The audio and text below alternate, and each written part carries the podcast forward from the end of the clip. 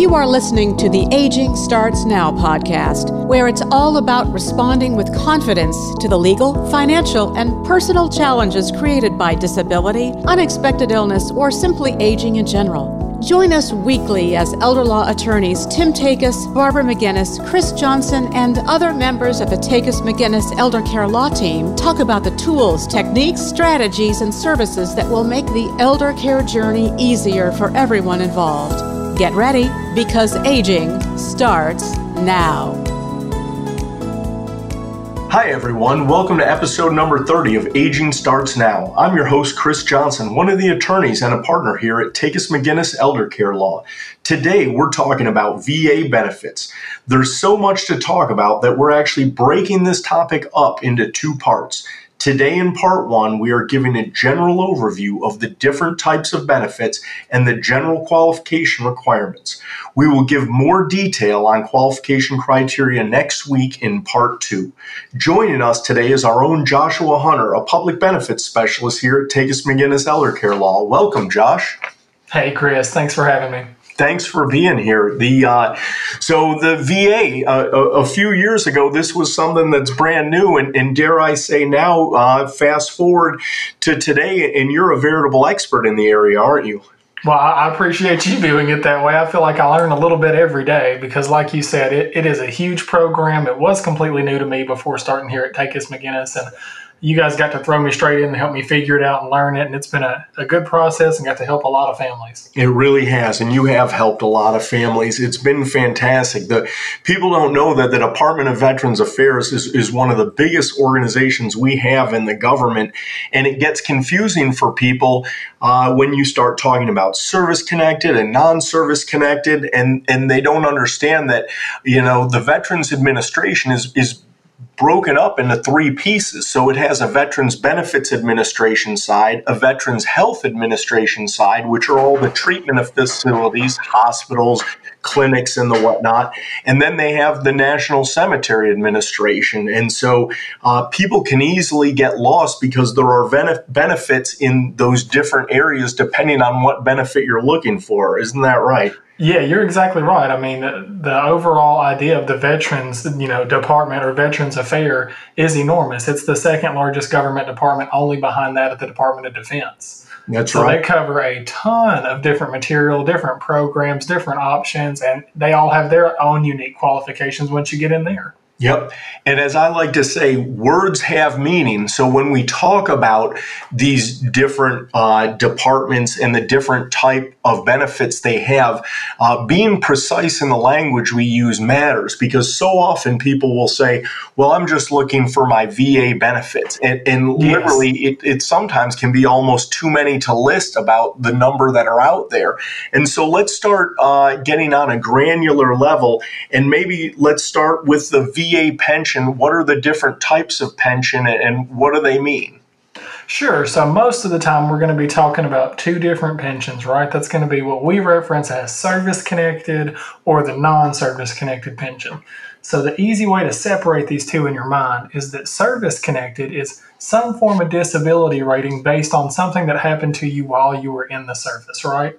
You know, it's easy to imagine that somebody injured their leg isn't able to work, you know, you have that form of disability, and the VA gives you a percentage rate that has compensation associated with it, right? It's a disability rating from the VA. Now, the non service connected is a little bit more complicated to wrap your head around in terms of just knowing what it means, but it's for individuals who serve during a certain wartime and then they meet requirements, medical and financial, to get a pension, typically in their older age. And so with the service connected, there's a magic word that we, we use very often when we're dealing with these types of claims.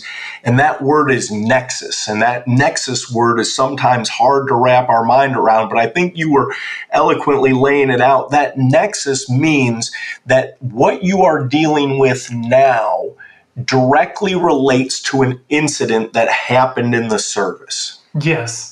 You're right, and sometimes that that's really really simple, like in the example I gave, and sometimes it can be quite complicated when you have one event during your service that leads to subsequent issues, and you have to kind of timeline that for the VA. Sometimes that can be hard to get back to that nexus, but you're right, that is the pivotal point in really pinning down a service connected pension.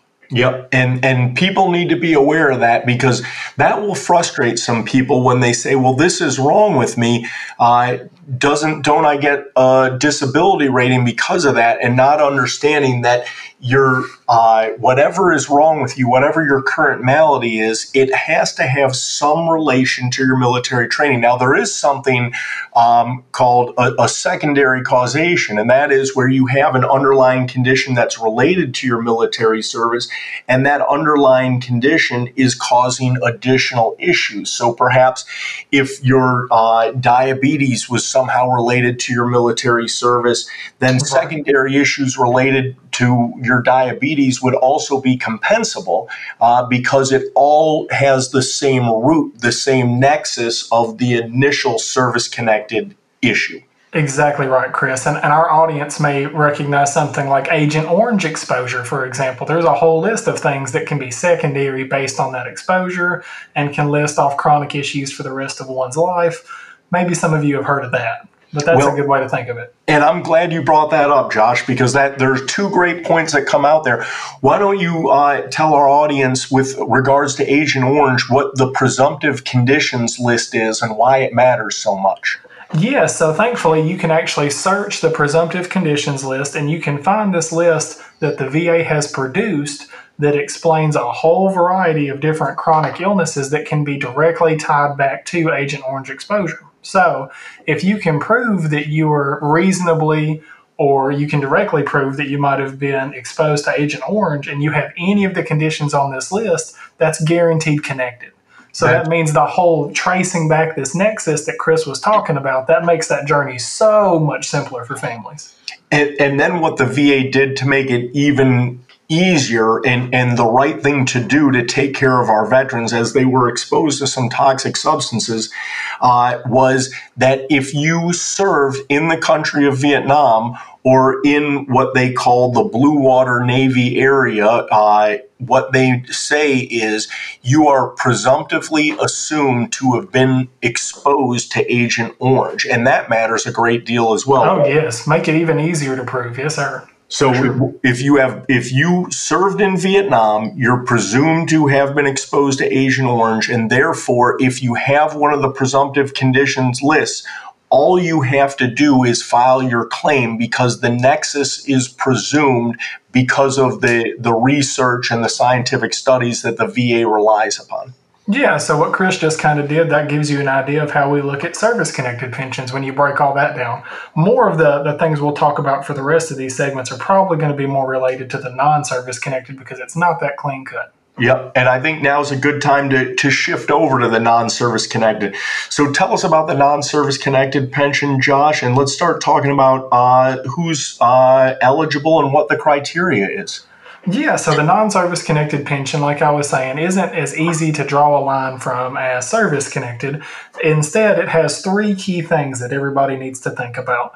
You need to have at least served 90 days active, and one of those days being in a wartime period. And I'll go over those in just a second. I'm just listing off the key ones first. So, that wartime and active, you also have medical requirements, and you have financial requirements. And if all three of these things come together at the same time, you may qualify for the non service connected pension. Yeah, so talk to us about those wartime periods because with a service connected, it doesn't matter. You could have served at any time in the military, correct? That's right. That's right. So when you're talking about making sure everything works out here, you need to have at least 90 days active and then one day of that being in some of these wartime periods. So I'm going to list a few of them off here. Uh, and another good thing I'll throw out if you're as terrible at remembering dates as I am, thankfully the VA has a nice list of these you can find online. That's so right. most of the people we're going to help probably don't come before World War II, so I'm going to start there. So World War II, it's any of those one day could be between December 7 of 1941 to December 31 of 1946. So if you see 41 to 46, that should be a good flag. For Korea, think 1950 to 1955. Now, there are specific months, but if you see any of those years, you want to check. And now Vietnam gets quite interesting because it breaks it up in two different ways. And I'm actually going to give you the months on this one because it's so particular. So you have February 28, 1961 to May 7, 1975 for veterans who actually served in Vietnam. Now that's actually being there. Now the other date is August 5th, 1964 to May 7, 1975 for veterans who served outside of Vietnam. So let's say they were here at home during that wartime period. And then finally, we have the Gulf War, and that's 1990, pretty much to present until we get something changing on that. And that's going to be a huge thing later on as we see these people aging into needing care. That's right. And I, I always say that the VA is a wonderful organization. It is continuously under resourced, understaffed, and, and often overwhelmed just due to the sheer number of volume of veterans that we have out there. Sure. And when you look at those previous wartime periods, you have five years, five years, 14 years. Well, when you think about the Gulf War period, we're, we're coming up on, on year 30 and the the throughput that the VA is going to have to gear up for as those people get older and, and start dealing with more and more issues is going to be more and more difficult. And so one thing we like to say is this is not something you want to sit on. You don't want to sleep on your claim. If you have a valid VA claim, you want to get it filed early because it just seems to take a little yes. longer and a little longer because there are so many veterans out there and frankly a lot of veterans in need. I think you're exactly right. And then we can only assume that once these individuals from the 1990 forward are eligible and start trying to claim stuff, we're probably going to see the VA get even more restrictive. Things are going to get harder. So, you know, if you can move on stuff like you said, do it now. That's right. And so this non-service connected pension, which it, I would say the majority of our claims come from, a, a, way to think about it as a frame of reference is think about it as kind of an income augmentation. It is a cash benefit that is direct deposited into your account. And as you noted earlier, Josh, uh, you're, you're looking for unreimbursed medical expenses. And, and what it's trying to do is for veterans out there uh, or their spouses who have what I would refer to as catastrophic unreimbursed medical expense costs uh, that basically are uh, zeroing out their monthly income and who have limited means, i.e., assets in the bank account, etc. Uh, mm-hmm. it, it provides some income supplement to help them keep their head above water. It's it's not a, a one stop. Hey, everything's going to be great, but it can certainly, for a lot of veterans, it it kind of uh, stems the tide a little bit and, and helps them get through these medical costs. I think you're exactly right. I, I think the way I go to phrase it to clients typically is saying, in a long way short, it's a reimbursement program. If you meet the rest of these requirements, it's a way for the VA to reimburse you for some expenses to a point. And so, what's the what's the net worth? What how much can you have in the bank? In yes, yes. So that's a new rule from the VA, thankfully, that came out not too long ago. But it set us a hard line at one hundred and twenty nine thousand dollars right now for either a single individual or a family. That's the most you can have in liquid assets or or assets outside of what we call exempt. For example, they're not going to look at like your home or your car but if you have things outside of that, like let's say multiple properties, that can be added into this overall number. But that was so, the first time the VA gave us something like that. So That's I can own a home and, and they won't count that against me. That's right, to a point. Now, as part of one of those rules is they do look at the acreage of your property. So anything over two acres might be counted as an additional asset. And I say might because that's getting into the weeds. So if you right. have more than two acres, you need to really ask some important questions. So if I'm a, a married veteran, husband and wife, and I qualify for the pension with the aid and attendance benefit, what, what am I looking at for a monthly reimbursement? Yeah, so it can kind of change a little bit. So if you're a veteran and you know you have everything and you, you've completed every requirement you can get, you would max out around to two thousand two hundred and sixty-six dollars. Okay, so we're looking at around twenty-five uh, thousand dollars a year. That's right. That's exactly right. And, and, that can make a huge difference for people who are on, a, especially who are on a fixed income and dealing with this. Yes, it is. And then let's say you're on the other end of that, and maybe you're a surviving spouse, you could look to about $1,278. Got it. Well, Josh, that is fantastic information. I appreciate you being with us to share all of it. That's it for today's episode. I'd like to thank Josh for joining us. Join us next week as we continue our VA discussion with Josh. We will be giving more detail on the qualification criteria. Thank you for listening. Join us next week for another episode of Aging Starts Now.